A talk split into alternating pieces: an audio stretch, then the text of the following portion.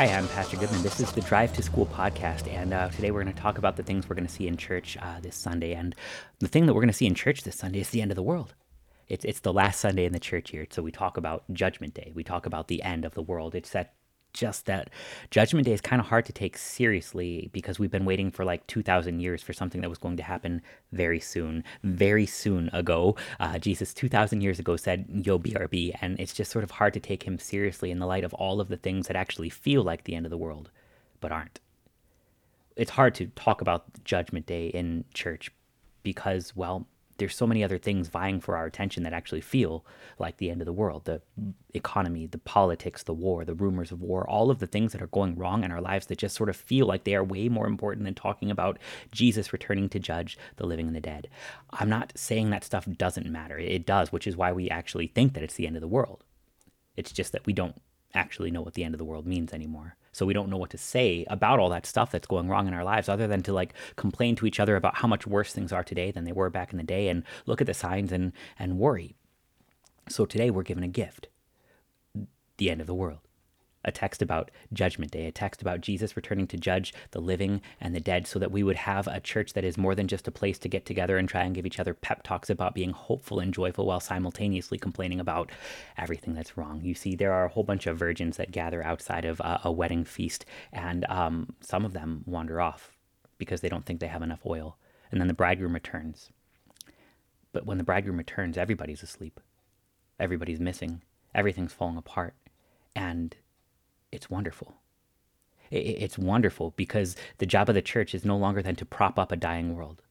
The job of the church is no longer to fix the wars and the rumors of wars, the economies, the budgets, the all the problems in your life and your families.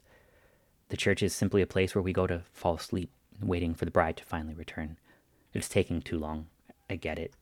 Some people have wandered off in the meanwhile. Lord have mercy. But the end of the world for us is simply a rejoicing in the fact that you don't have to fix any of these things. It's not your job.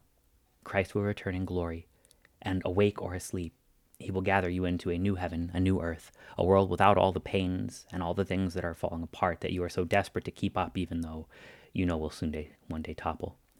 Relax. The end of the world means we actually get to relax. The bridegroom was delayed, but he did show up. He died. He rose. The world kept complaining about how everything was falling apart for 2,000 years. But the wedding feast has already begun. It's going on now. You actually get to go to church and be a part of it, eat and drink his body and blood. The feast has already begun. Our Lord Jesus Christ, in the night was he betrayed, took bread, and after giving thanks, he broke it. And he gave it to his disciples and said, Take, eat, this is my body. You are invited to eat that now, to know that when you eat here, you, you eat there. You will not be left out on that last great day, and you are ready. Whenever the end of the world actually happens to be, it won't come because everything fell apart and we couldn't prop it up. It would show up because Jesus decided today is the day. I'll return in glory. Thanks be to God for it. Because now, now we just go and we sing hymns while the world decays and it becomes beautiful. It becomes beautiful because we fix our eyes on the one thing that actually does save us. All the other things falling apart are not the end of the world.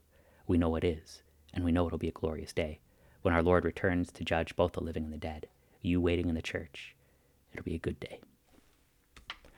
Drive to School is going to be taking a week off for Thanksgiving because you're off of school. Uh, we will be back the uh, the Monday after Thanksgiving. I don't know dates, but I think that's probably like awful close to December. So take a week off, enjoy Thanksgiving, and uh, we'll see you on the next one.